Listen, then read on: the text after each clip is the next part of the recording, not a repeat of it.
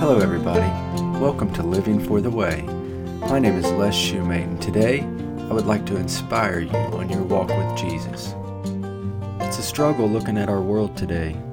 There are teachers teaching lies, preachers preaching sin, and lovers of the world laughing at those with faith in Jesus.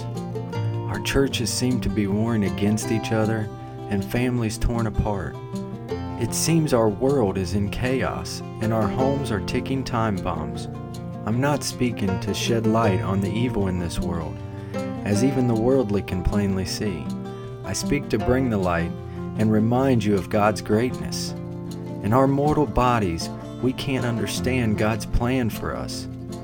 But as I cry out to Him, I know He hears me. 2 Corinthians 12:9 says, And He said unto me, my grace is sufficient for thee, for my strength is made perfect in weakness. Most gladly, therefore, I rather glory in my infirmities, that the power of Christ may rest upon me. God gives us signs of what's to come. And this scripture shows that what we see in churches today and in Christian homes is a sign that God's power is coming.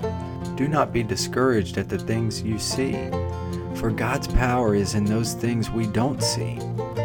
As for the signs of weakness in our culture, our church, our family, His strength is being made perfect in it. Don't rely on your own understanding and endure and keep your faith in Him, that soon your family, your church, and your culture will be made strong in Him. Thank you for joining us for these few minutes. If you have any questions or prayer requests or would like to know how you could support this podcast, please visit us at livingfortheway.com or you can email us at livingfortheway at gmail.com. Thank you and God bless you.